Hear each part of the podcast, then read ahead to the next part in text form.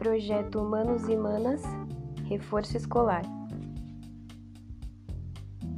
Olá, sejam bem-vindos ao sétimo episódio da nossa série de podcasts com o tema Representações e Políticas Midiáticas de Populistas, século XX.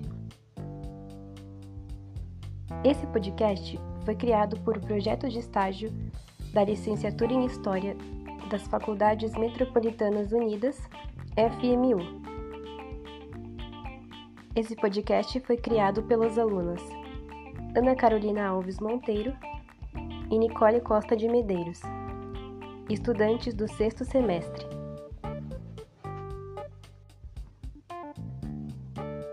No episódio passado, falamos sobre o cinema argentino na era de Juan Domingo Perón o justicialismo, também conhecido como peronismo.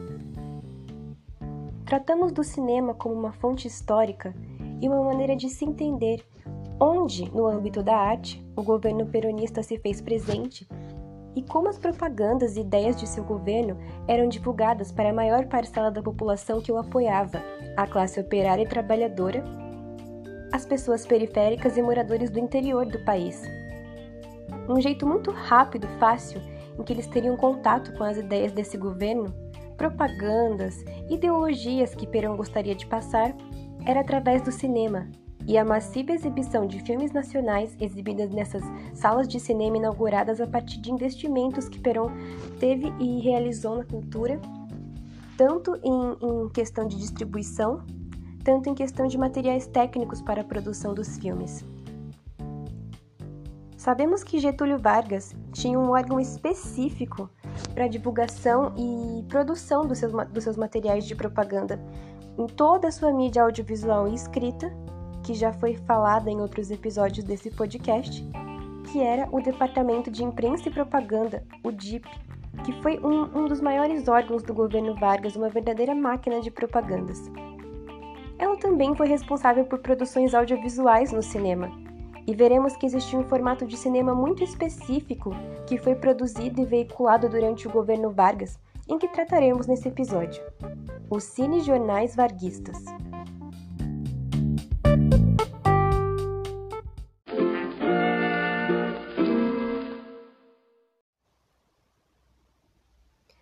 O autor José Inácio de Melo Souza, em sua obra Trabalhando com Cinejornais, Relato de uma experiência, descreve os, cinejornais como sendo, abre aspas, o cinejornal brasileiro, cine, cinejornal oficial do Estado Novo, foi uma das formas de propaganda do regime ditatorial instituído em 1937.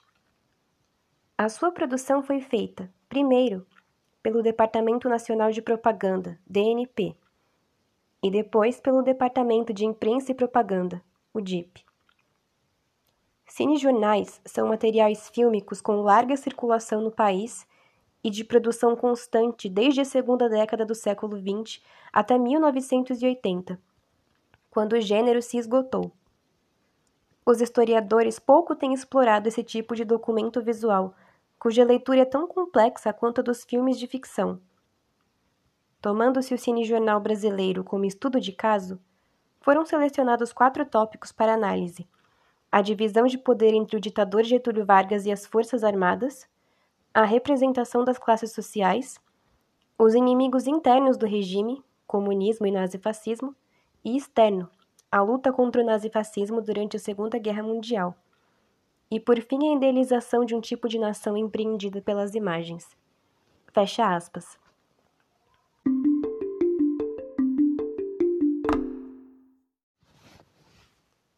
Começando a contextualizar esse tema, vamos pensar um pouco sobre a política pendular de Getúlio Vargas.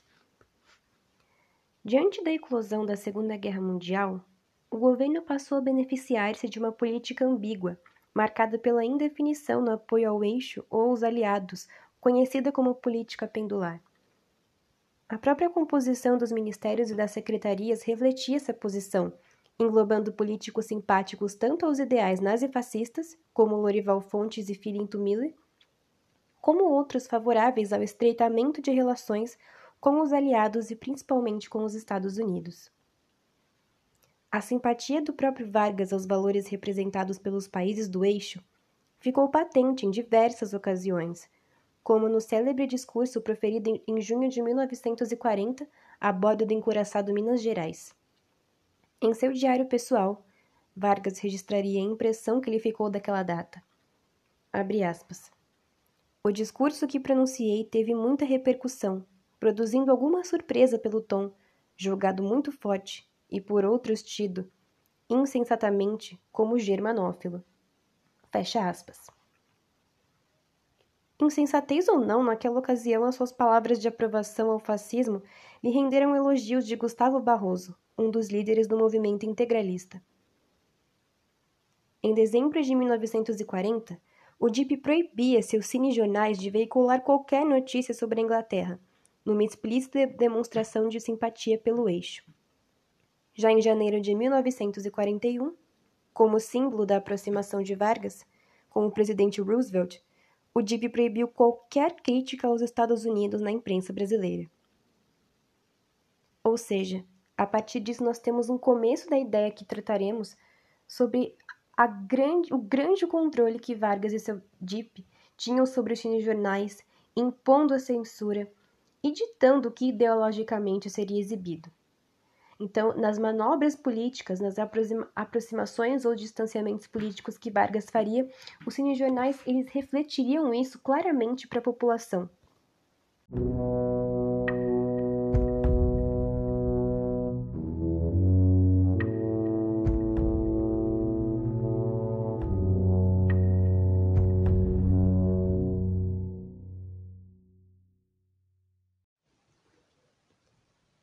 Cinema, a ação do DIP se fazia sentir por meio dos cinejornais, documentários de curta-metragem exibidos obrigatoriamente antes de cada sessão de cinema, ou seja, exibido antes dos filmes. A tônica aqui, ainda uma vez, era a exaltação dos atos de poder público, festividades, inaugurações, visitas, viagens e discursos. As imagens, cuidadosamente selecionadas, retratavam o ponto de vista oficial e esmeravam-se em destacar o apoio popular ao regime, manifesto nas tomadas do público, sempre aplaudindo seu líder, num clima de unanimidade. Em um discurso de 1934, Vargas apontava o cinema como um dos mais úteis fatores de instrução de que dispõe o Estado moderno. A crescente popularidade do cinema em fins da década de 30 foi alvo de especial atenção do DIP. Sua divisão de teatro e cinema responsabilizava-se não só pelo conteúdo de espetáculos e películas exibidos no Brasil, como também estimulava aqueles projetos de interesse do governo, pelo seu conteúdo cívico. Todos os filmes estrangeiros ou nacionais eram submetidos à censura prévia, e os censurados eram publicados no Diário Oficial juntamente com um resumo de seu conteúdo e a justificativa da proibição. O mesmo ocorria com as peças de teatro, cujos textos eram submetidos ao exame dos censores. No entanto, o maior feito do DIP na área cinematográfica ficou por conta da produção dos cinejornais, de exibição obrigatória nas salas de cinema de todo o país antes do filme principal.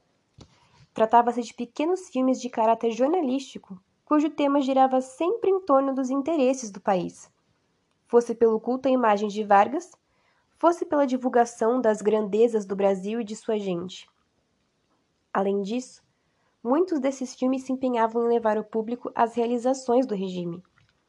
Por vezes, os cinejornais focavam a vida de Vargas em família, aproximando seu cotidiano ao do povo. Outras vezes a atração ficava por conta das obras filantrópicas da primeira-dama, Darcy Vargas. Pagando altos salários, o DIP contava com o trabalho de diversos diretores e fotógrafos, como o francês Jean Manzon, recém-chegado ao Brasil. Entre 1940 e 1945, foram exibidos em média 90 cinejornais oficiais por ano. A maioria das aparições públicas de Vargas eram filmadas, sobretudo aquelas em que discursava diante das multidões. Era uma maneira eficiente de levar a empatia das massas com seu líder a todos quanto pudessem ver aqueles filmes.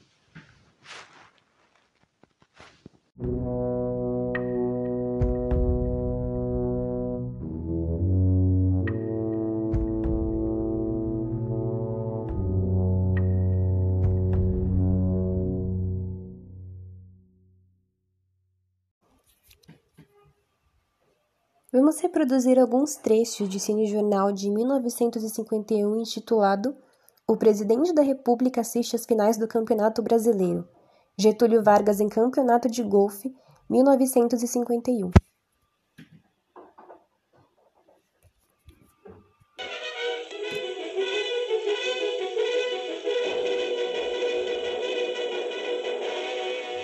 No Gávea Golf Clube realizam-se as finais do Campeonato Brasileiro de Golfe. Numerosa assistência corre ao ground para assistir à ardorosa e empolgante competição, da qual a figura central é o campeão brasileiro Mário Gonzalez, tantas vezes vitorioso quer no país, quer no exterior, onde em diversas ocasiões ha representado o Brasil em competições desse aristocrático esporte. O presidente Getúlio Vargas, entusiasta do golfe, é um dos assistentes.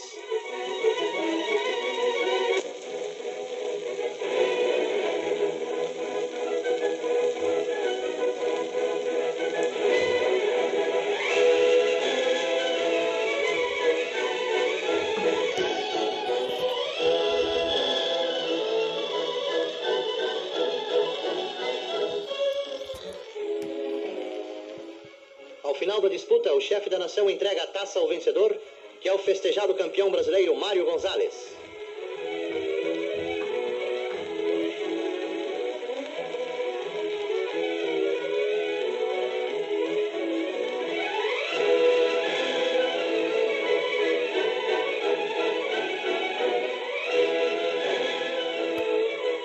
Os demais golfistas classificados em segundo, terceiro e quarto lugares também recebem prêmios. E é sob o mais vivo entusiasmo de quantos assistiram à renhida competição esportiva que recebem os prêmios conquistados.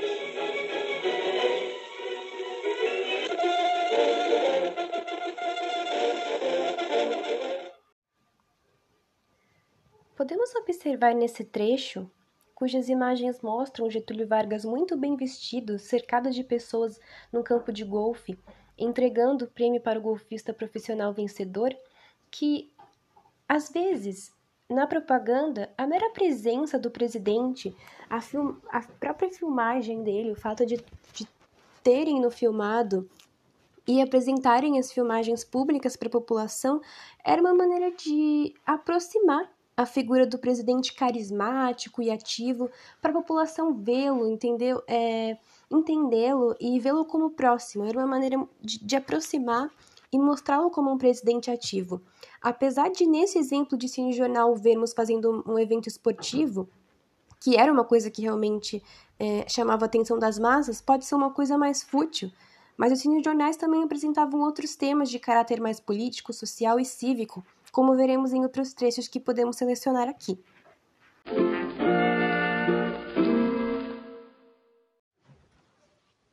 Nesse trecho do cinejornal produzido pela Agência Nacional, mostra Getúlio Vargas no Rio Grande do Sul em 1953.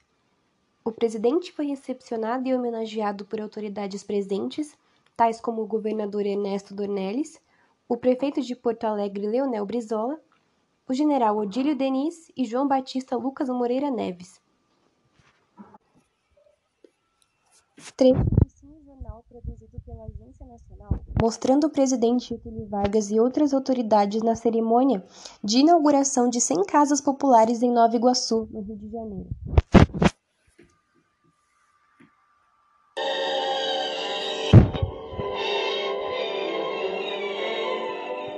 O presidente Getúlio Vargas comparece ao município fluminense de Nova Iguaçu para inaugurar 100 novas casas destinadas a ferroviários da Central do Brasil. A cerimônia resulta brilhante e movimenta quase toda a população iguaçuana desejosa de ver e aplaudir o ilustre visitante.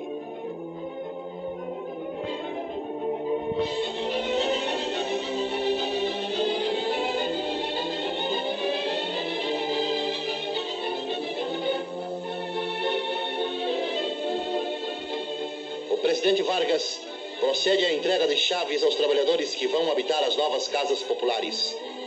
Grande massa rodeia o palanque onde se realiza a cerimônia. É mais um capítulo da grande obra social do atual governo que, entre as várias medidas de proteção ao trabalhador, cuida de lhe dar casa própria. São, assim, mais 100 chefes de família que veem concretizado o grande sonho de possuir o seu próprio lar.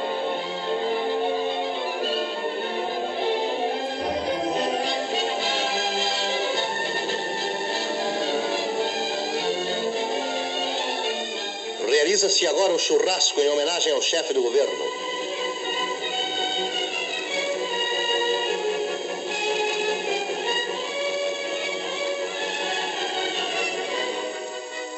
O coronel Eurico Souza Gomes, diretor da Central do Brasil, profere sua oração.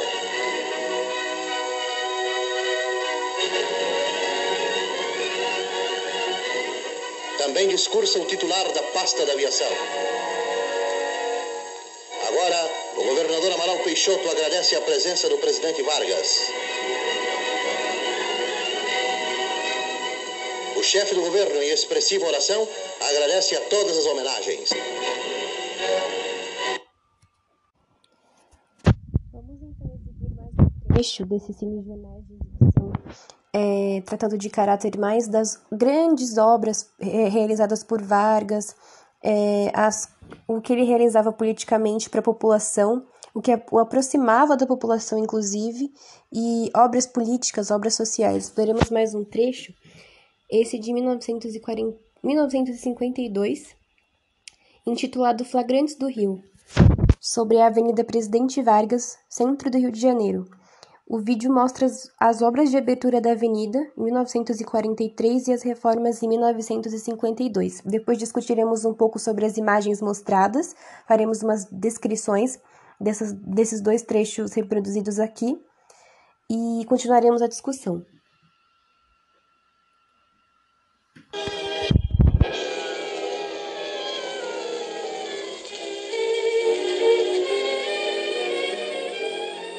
esta altura, vocês aí da plateia já estarão perguntando aos vizinhos de poltrona que obras serão estas que se estendem por tantos quarteirões e que mobilizam tantos operários. Não é verdade?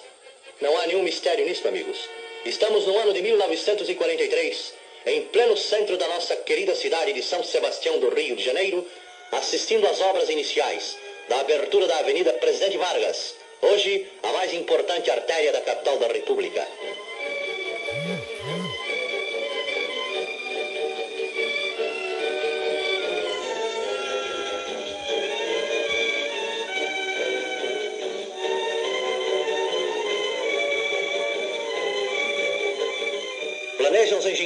Vibram os músculos dos operários, movimentam-se ruidosamente as escavadeiras numa autêntica sinfonia de trabalho na realização da grande obra. A cidade cresce vertiginosamente e urge dar à metrópole uma avenida moderna que venha descongestionar o tráfego e facilitar o escoamento para a Zona Norte. A Avenida Rio Branco já se torna pequena para conter o número sempre crescente de viaturas.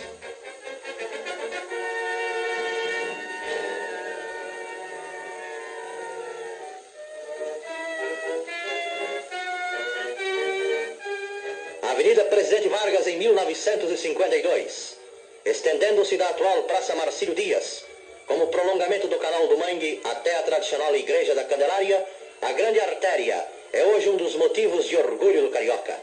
Ao longo estão situados o prédio da Estrada de Ferro Central do Brasil, o Palácio da Guerra e a pitoresca Praça da República, além de centenas de outras construções. O rio cresce em todos os sentidos.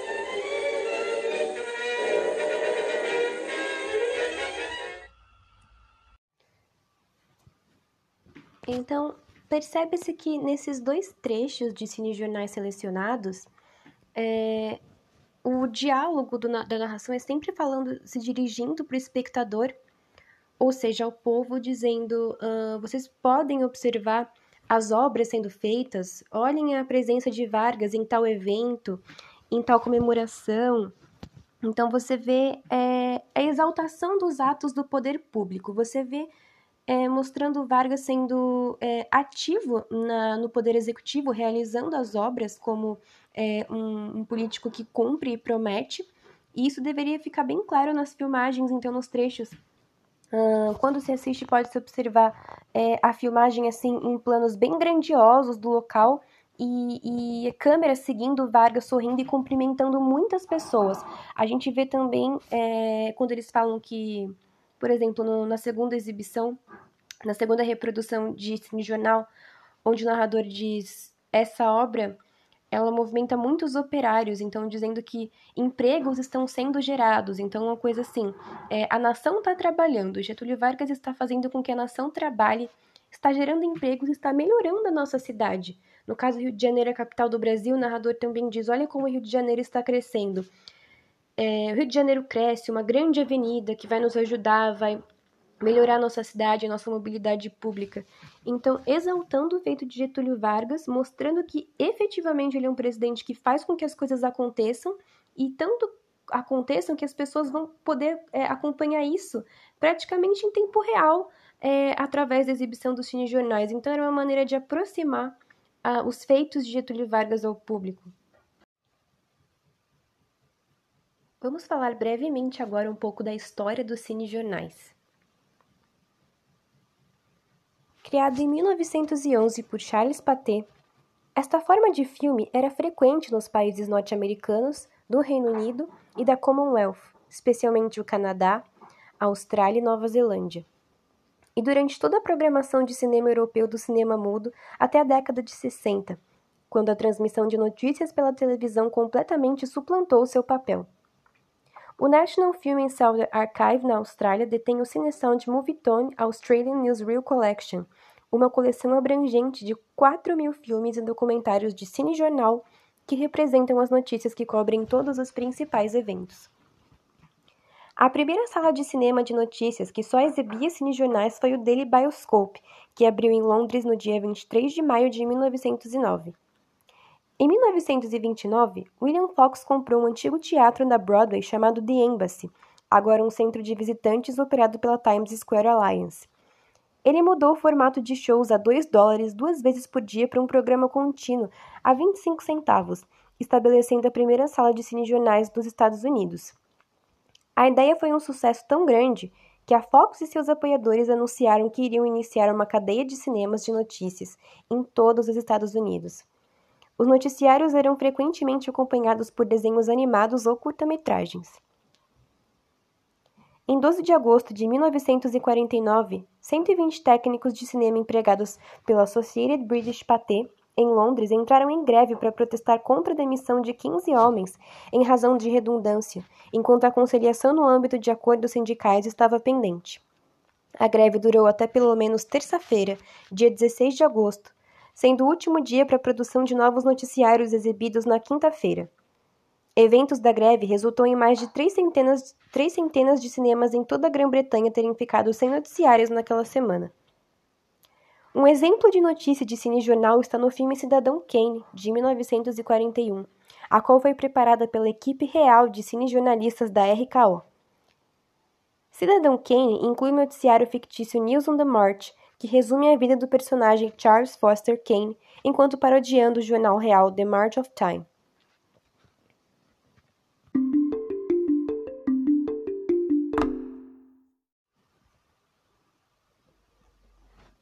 O cinejornal e a propaganda ideológica do governo. Segundo o trabalho de Letícia Amaral Carlan, da PUC do Rio Grande do Sul, O cinema passa a ser visto como uma arma de propaganda por sua grande eficácia no combate ao número de analfabetos, no estímulo ao trabalho e à higiene, no seu uso no exterior para divulgar o país e, é claro, para a formação de um imaginário social e cultural brasileiro. Vários cinejornais realizados durante o governo de Getúlio Vargas revelaram as imagens do Brasil interiorano para o Brasil urbano, favorecendo a ideia de necessidade da unidade nacional. Acho que Paralelamente, a gente pode dizer a mesma coisa sobre o cinema peronista, de certo modo. Partindo desse princípio, o signo usado para a abertura de cinejornal brasileiro é, foi a bandeira nacional, que representava a passagem simbólica da fragmentação para a unidade. A agricultura, matas e cachoeiras, a terra, o mar, o ar, ou seja, a mistura entre o simples e o sofisticado, o rural e o urbano, que formavam o todo da bandeira nacional. Durante o Estado Novo, Getúlio Vargas buscou se fazer o centro político, um conciliador entre a direita e a esquerda, e a partir disso, expandiu a máquina da propaganda e aperfeiçoou o controle das informações, realizando filmes que difundiam sua imagem carismática, mostrando uma figura onipresente, mas ao mesmo tempo simples e acessível. Para compor os cinejornais oficiais, o presidente foi filmado inaugurando obras, serviços públicos, viajando por diversos estados, visitando escolas, discursando em datas comemorativas, passando a imagem de que Getúlio conhecia muito bem a situação de toda a população brasileira.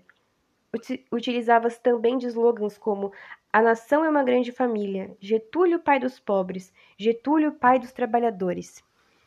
O uso do cinejornal como propaganda ideológica justifica-se então pela ação extremamente nacionalista e ditadora do governo Getúlio Vargas, que manipulando o conteúdo das mensagens deixando passar algumas informações e censurando outras, fazia com que só fosse possível ver e ouvir o que era de seu interesse.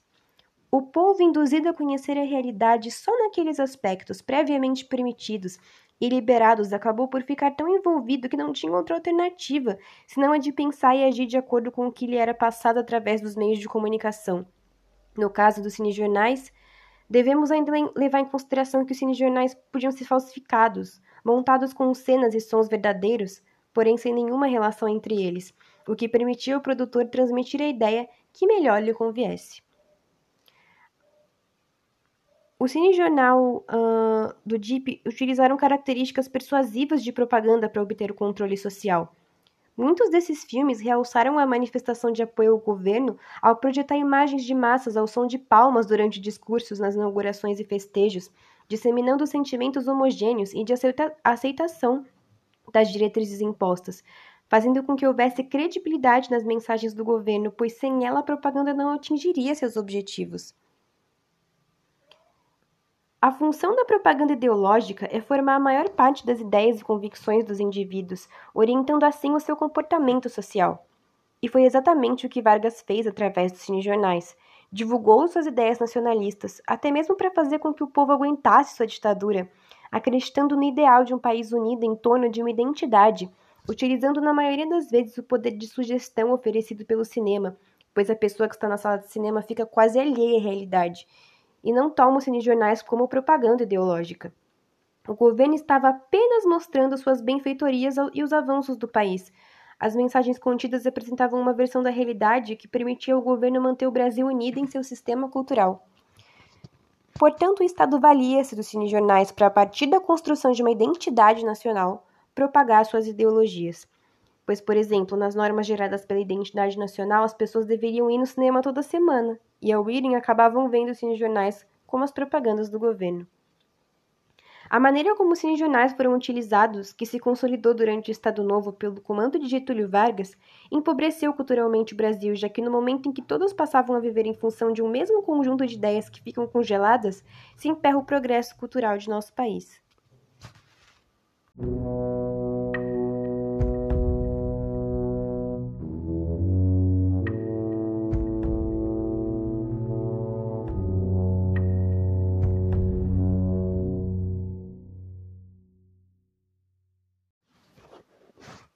Ainda se tratando de cinema, há uma curiosidade muito interessante em relação ao cinema estrangeiro e à política de Getúlio Vargas em nosso país.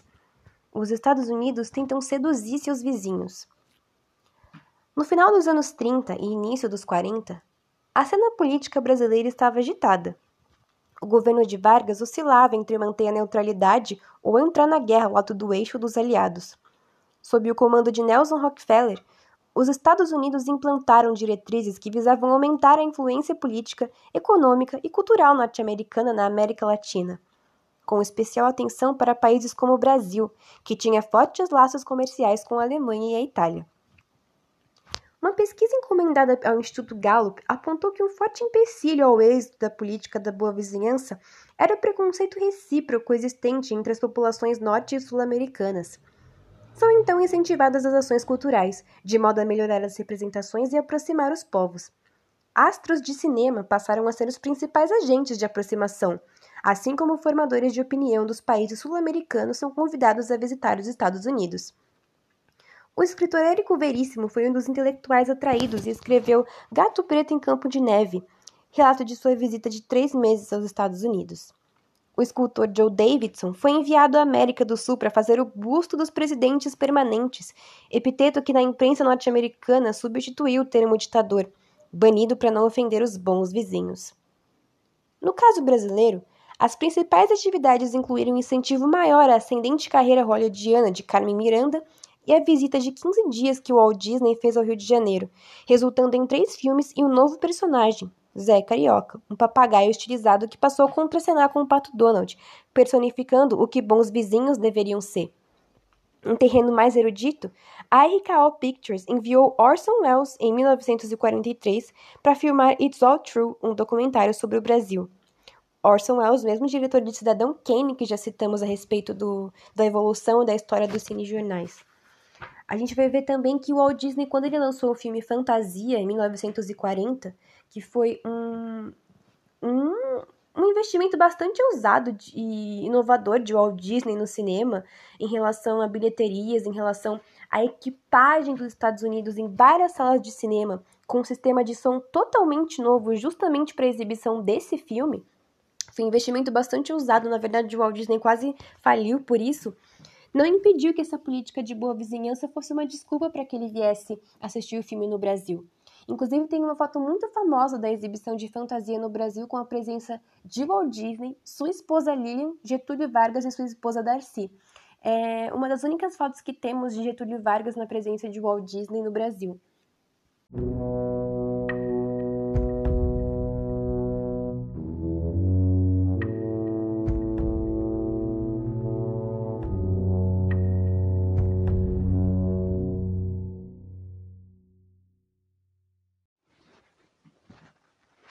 Vamos reproduzir mais alguns trechos de cinejornais de 1951 e 1952 de Getúlio Vargas.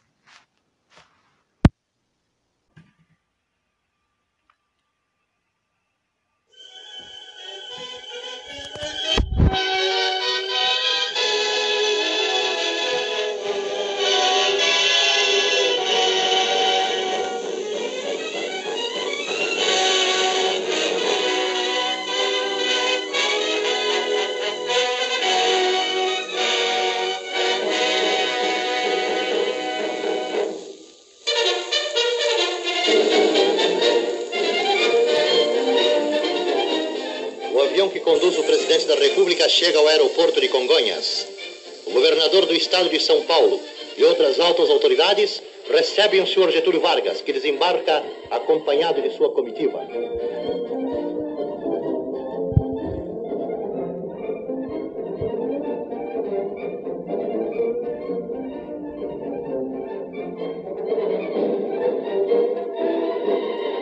Na ilha Porchá, sob a presidência do senhor Getúlio Vargas, é instalado solenemente o segundo Congresso dos Municípios Brasileiros. O senhor Charles Souza Dantas Forbes, prefeito da histórica cidade de São Vicente, abre a sessão inaugural.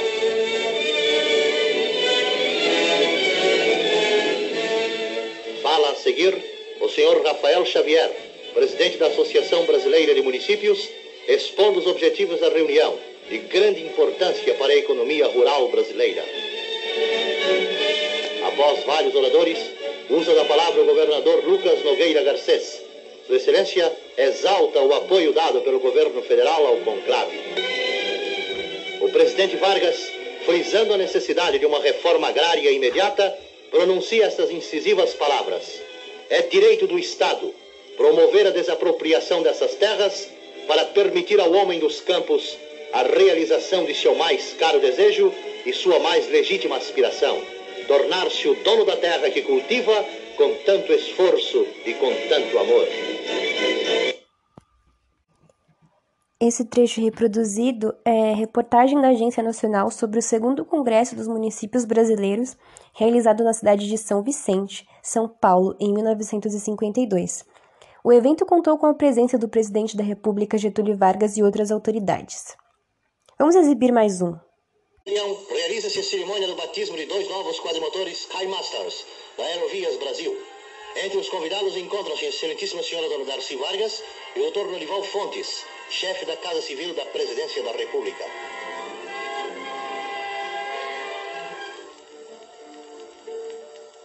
A primeira dama do país procede ao batismo do Duque de Caxias, nome dado a uma das possantes aeronaves. Dona Darcy quebra a garrafa de champanhe no costado do grande avião. A progenitora do embaixador americano batiza agora o George Washington, nome dado ao outro belo aparelho.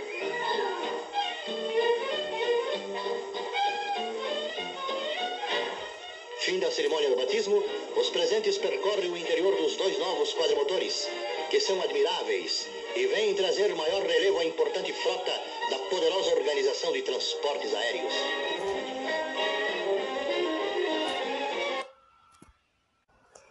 Esse cinejornal é apresentando o batismo de aviões quadrimotores no aeroporto do Galeão, no Rio de Janeiro, que contou com a presença da primeira-dama Darcy Vargas e do chefe do gabinete civil Lorival Fontes.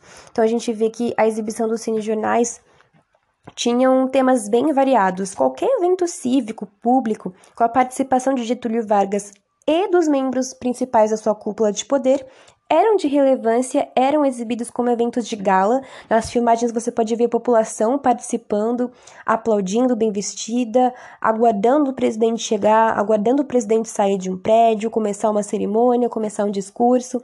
E então você vê que esses cinejornais eles vão apresentar o apoio popular a Getúlio Vargas.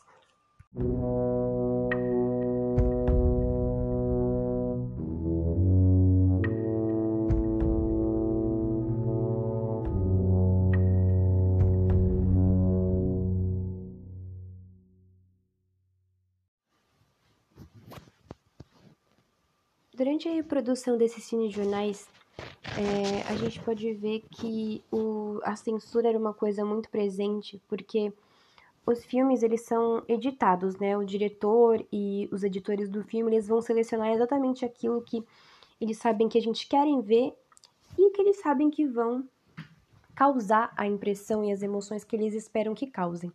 Então, não necessariamente nesses nesses locais em que Getúlio Vargas esteve presente nas filmagens, quer dizer que existia toda essa população que foi lá só para vê-lo, só para prestar o apoio, e esses barulhos de palmas e barulhos de, de comoção pública mesmo podem muito bem ter sido editados no, durante o filme, mas uma coisa que também fica bastante clara é que uh, existiam esses eventos, aconteciam. É, em que Getúlio Vargas ele se empenhava em se fazer presente mesmo, porque era uma coisa que era do interesse da política dele.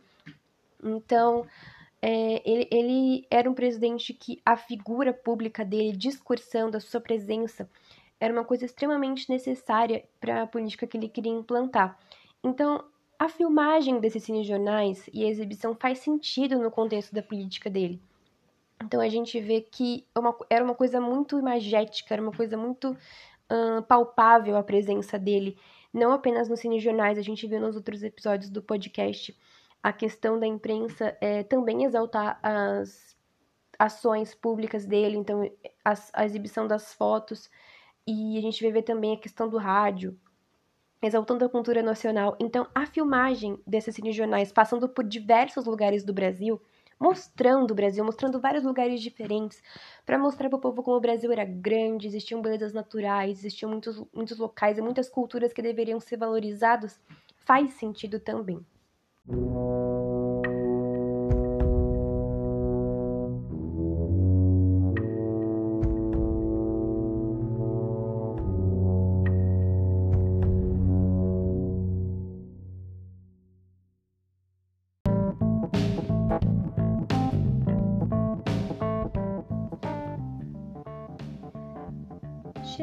Então ao, fim de mais um episódio da nossa série de podcasts intitulado Representações e Políticas Midiáticas de Populistas Século XX. Nessa fase do sexto até esse episódio sétimo, nós tratamos de um importante, é, um importante instrumento do, da mídia populista que foi extremamente utilizado, o cinema, então a gente viu as diferenças, tanto Perón quanto Vargas utilizaram do cinema da sua maneira, em estilos cinematográficos diferentes, mas com o objetivo mesmo, conquistar o apoio popular. E nós, nós vemos em que locais esses filmes, esses conteúdos fílmicos eram exibidos e a maioria dos, dos espectadores acabava sendo a população, a classe trabalhadora, a classe pobre que adquiriu o hábito, o hábito de ir no cinema. Então nós vemos que nesse quesito, tanto Perón quanto Barcas conseguiram o seu objetivo com êxito. É mostrar propaganda de uma maneira acessível para a população e com conteúdo altamente ideológico. Nos vemos no próximo episódio. Obrigada por acompanhar e até mais.